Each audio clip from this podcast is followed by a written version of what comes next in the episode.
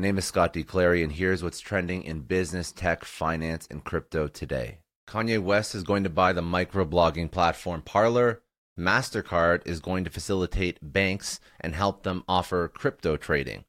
Binance launches a fund to support crypto miners, and the edtech decacorn Byju secures funding from existing investors.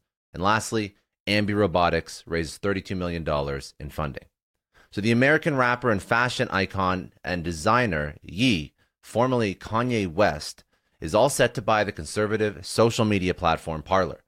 The move from Ye comes after other social media platforms suspended him over anti Semitic posts. In a press release, Parler said it has entered into an agreement in principle with Ye. While the deal's financial terms were not disclosed, the deal is expected to be completed in the fourth quarter of 2022. The terms of the proposed deal would include ongoing technical support from Parlement Technologies, Parler's parent company, along with the use of private cloud services via Parlement's private cloud and data center infrastructure. Parliament noted that the acquisition could help create an uncancelable ecosystem where all voices are welcome. A quote from Kanye West In a world where conservative opinions are considered to be controversial, we have to make sure we have the right to freely express ourselves. The payment giant MasterCard has entered into a partnership with crypto trading platform Paxos to offer a program that will help financial institutions offer cryptocurrency trading. MasterCard will work with Paxos to bridge the bank gap and manage security and regulatory compliance. The payments company started using the Crypto Source program, which will help banks follow crypto compliance rules, verify transactions, and provide anti money laundering and identity monitoring services.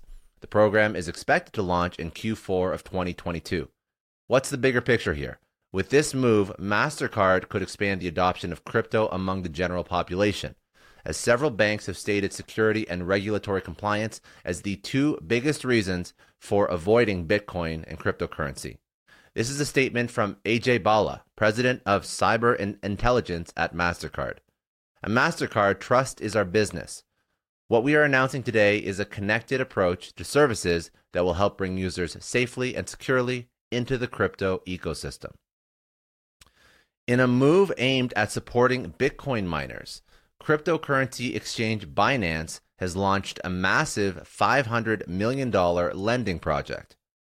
The company mining subsidiary Binance Pool has designed this project to provide secure debt financing services to both public and private blue chip, Bitcoin, mining, and digital asset infrastructure companies globally.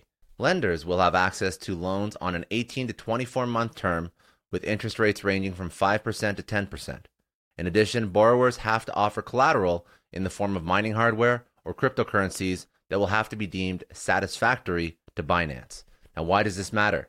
In the recent months, the crypto mining industry has struggled, mainly because of Bitcoin's general price decline and rising energy costs. Hence, this money could help the mining industry steer through troubled waters. The Indian edtech decacorn Byju has raised $250 million in a new funding round from its previous and existing investors. Byju has said that Qatar's sovereign fund, the Qatar Investment Authority, participated in the round. The company did not disclose other investors. A few key points. In recent months, the edtech startup has worked towards clearing its debts and other balances. It recently cleared all of its dues to Blackstone by paying the $234 million it owed for the $1 billion acquisition of Aakash Education. Byju's, which is India's most valuable startup, recently announced that it would be laying off about 5% of its workforce. This is roughly 2,500 workers across various teams. This is in a bid to avoid redundancies and duplication of roles. The newly injected capital will help the company to navigate the market downturn that has forced the firm to postpone its initial public offering and cut thousands of jobs.